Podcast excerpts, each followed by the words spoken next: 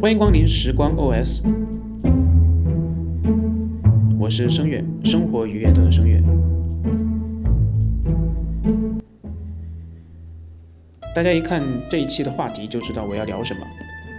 最近一段时间，准确的说是最近几年，我都很难再去找到或者说去挖掘一个新的歌手，或者说一张新的专辑，能够让我去反复的去听。但是，但是过去几年能够让我反复听的这些专辑啊，这些歌手的歌，实在是不太想就一直听那些歌。所以我不知道各位是不是和我一样，歌荒啊，真的荒。我们今天要聊的第一个话题就是九零后，我们这些过了气的九零后哈，我们这些过了三十岁的九零后，听歌的一些进化史。我拿我自己来举例子。我其实最早接触流行音乐，应该是在幼儿园那段时间。准确的讲呢，是通过广播方式听到的各种流行音乐。我小时候有一个比较好的条件，就是因为我父亲是老师，所以呢，我是生活也好，学习也好呢，都是学校里面。那么呢，我接触到广播的频率呢，比我其他的同学。要多一些。当然呢，我们小时候那会儿，呃，不出意外啊，应该是每个村都会有一个固定的广播站点。这个广播站点呢，印象当中啊，呃，有大部分的时间呢，他会去播放一些流行音乐。我小时候应该是在幼儿园六七岁的时候，那会儿呢，应该是我们这群人哈，第一次真正的听到或者说接触到流行音乐。那会儿我们经常听的歌有哪些呢？小芳，村里有个姑娘叫小芳，长得好看又善良，对吧？还有什么呃鸳鸯蝴蝶梦，嗯，还有什么呃中国人，就是类似于这种，或者说你去到任何的一家音像店，唯一仅剩的、仅有的那几张专辑，那些那些歌曲，那是我们。小时候呢，第一批能够听到的那些歌，再往后走呢，就基本上上了初中吧。呃，印象当中是初中，初中那会儿呢就开始流行呃随身听，就是 Walkman。呃，我印象当中，我的第一个随身听呢，它是是我哥给我的，呃，是日本的爱华。那他之所以给我呢，是因为他自己新买了一个索尼。所以呢，就把爱华给我了。第一次哈，用爱华来听音乐，那我就觉得，哎，那真的是一种非常非常享受的东西。我觉得，哎，低音那个鼓在耳朵里面听出来声音，竟然是让我头一次感受到什么叫立体声、立体感。而我那些同学，他就是买的那种普通的随身听，就国产的吧，呃，说简单的就是有点劣质的那种随身听，加上盗版的磁带，那个声音和。我用爱华听的声音是完全不一样的，可以说用了爱华的随身听之后呢，就是把我的耳朵培养的有点尖了，就是其他的机器听下来，我就觉得，嗯，不是那个不是不是音乐原汁原味的东西。但是呢，那会儿的随身听非常的流行，我不知道你们记不记得，特别是男同学，经常是从寝室宿舍到教室这当中的走路的几分钟的时间。还要在腰带上别了一个随身听。那会儿我们听随身听，用电池比较少，为什么呢？因为电池贵。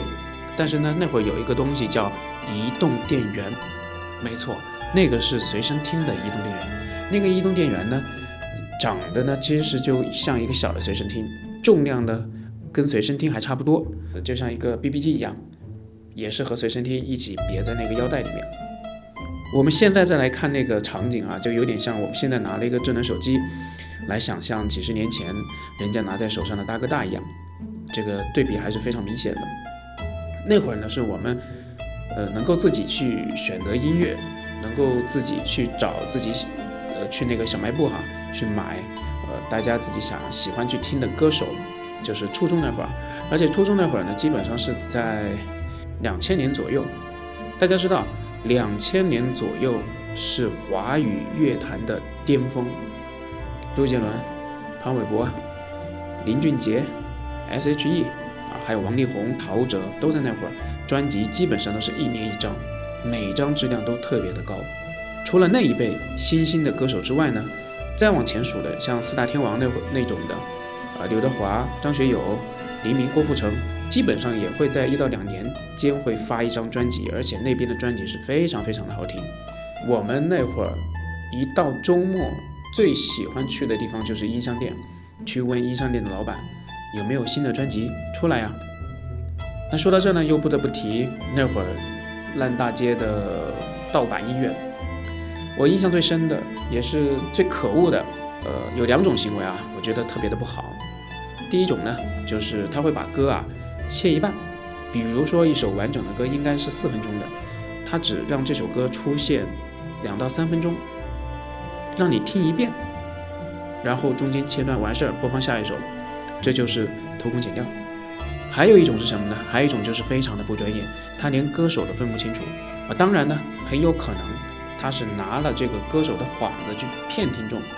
那会儿最让人分不清的，无非就是杨坤、阿杜，有太多太多的那些磁带，写的是什么阿杜的最新歌曲无所谓，杨坤的最新专辑坚持到底。太多了，太多了。神奇的是什么呢？我很多同学，他偏偏就听不出来谁是杨坤，谁是阿杜。这个真的是我，我，我一想到这，我还觉得还还挺好玩的。我印象当中有一个歌手叫后弦，他的风格很像周杰伦的，所以那些呃音像制造商啊，随便说哎周杰伦出了最新的专辑，然后一听，全都不是他的。再往后呢，就到了高中了。高中那会儿呢，我们就开始升级。怎么升级呢？就是开始流行 VCD、CD，就是大家开始看盘了。这个盘呢，不仅可以听到歌曲，还能够看到 MV。而且那会儿呢，基本上啊，呃，一半的家庭应该都有家里都有一那我们叫家庭音响嘛，就是 VCD 嘛、DVD 嘛。音像店呢。一半的空间呢是用来卖磁带，另外一半的空间呢就是买这种 VCD、DVD。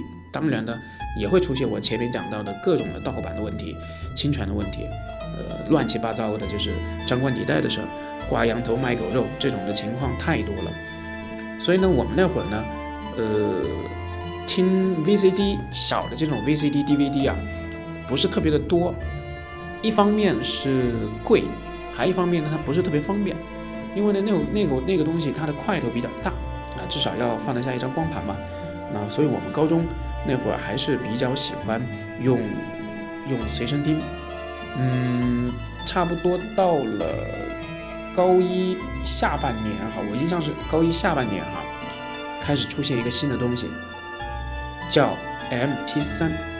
哎，大家突然发现满大街的音响店都在卖这个东西。这个东西最大的好处是什么呢？就是小轻巧，但是最麻烦的是什么呢？最麻烦的就是你得要跑到网吧里面去下音乐。那会儿网上的音乐还是随便听的，只要你能下得到的，基本上都是原声的音乐，而且那个音质啊，比盗版磁带的音质好很多。所以呢，很快这个叫随身听的，呃，错了，很快这个叫 MP3 的东西，迅速的覆盖了我们所有的同学周边。我记得我的第一个 MP3 的品牌是山水牌的，容量好像是一百二十八兆，我没记错的话，一百二十八兆，里面我现在还记得里面是张学友的歌，呃，还有一些王菲啊、蔡依林的歌。那个 MP3 呢，听了一年多的时间吧。那后来呢，才慢慢的出现，呃，其他各种的。各种 MP3 啊，淘汰一波又一波。这个那会儿换 MP3 的频率跟现在换手机的频率是差不多的。然后呢，MP3 之后呢，又开始到了 MP4 的年代。MP4 就是变大了，然后呢，有一块屏，这个屏呢可以放 MV。你要知道，MP4 对于一个学生来说，它最大的优势是什么？最大的优势就是你可以去看 MV。不对。你可以去网吧下载电影，下载那些爱情动作片。大家知道，高中期的男生他的荷尔蒙是特别特别旺盛的。如果你有一个 MP4，总归会在去网吧的下载的时候呢，去找那些荷尔蒙比较浓的那种小电影，啊，像《古惑仔》这种。当然呢，还有一些片段啊，小的片段也是我们那些男同学下的比较多的。但是呢，很难找到比较好的片源。为什么？因为那个年代网吧里面最多的是什么？网吧里面最多的是病毒。那会儿病毒最讨厌的就是它能把你整个的空间占掉，啥都用不了，而且影响你正常的听歌。所以呢，慢慢的大家也就也就发现，MP4 呢其实也不是一个特别好的一个东西，它的块头还是不是特别方便去携带嘛。啊，当然呢，苹果叫 iPod，呃，这个东西一出来呢，那些专业的听音乐的歌迷。包括我自己，就开始觉得啊，原来一个优秀的产品啊，那会儿还不能说是优秀的产品，就觉得有这么一件非常酷的产品，实实在是太帅了。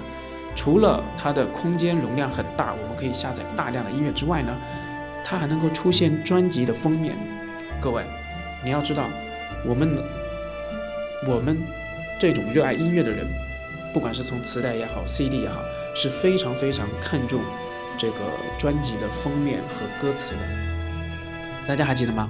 你小时候是不是有歌词手抄本？有没有去请你们班写字好看的帅哥啊、美女啊，帮他们去写歌词，帮你来抄歌词？啊，其实是一种 social 吧。所以 iPod 出来之后呢，呃，一方面可以用来更好的听音乐，另外一方面呢，就是可以更好的用来装逼嘛。它是一个非常好的一个社交的一个工具。那后来呢？上了大学之后呢，就开始出现一个新的东西，叫啥呢？叫音乐手机，诺基亚五三零零音乐手机。然后那会儿开始起家的，就是风靡满大街的，应该是 OPPO 的音乐手机了。当滴当滴当滴当滴当滴当滴当，就这东西。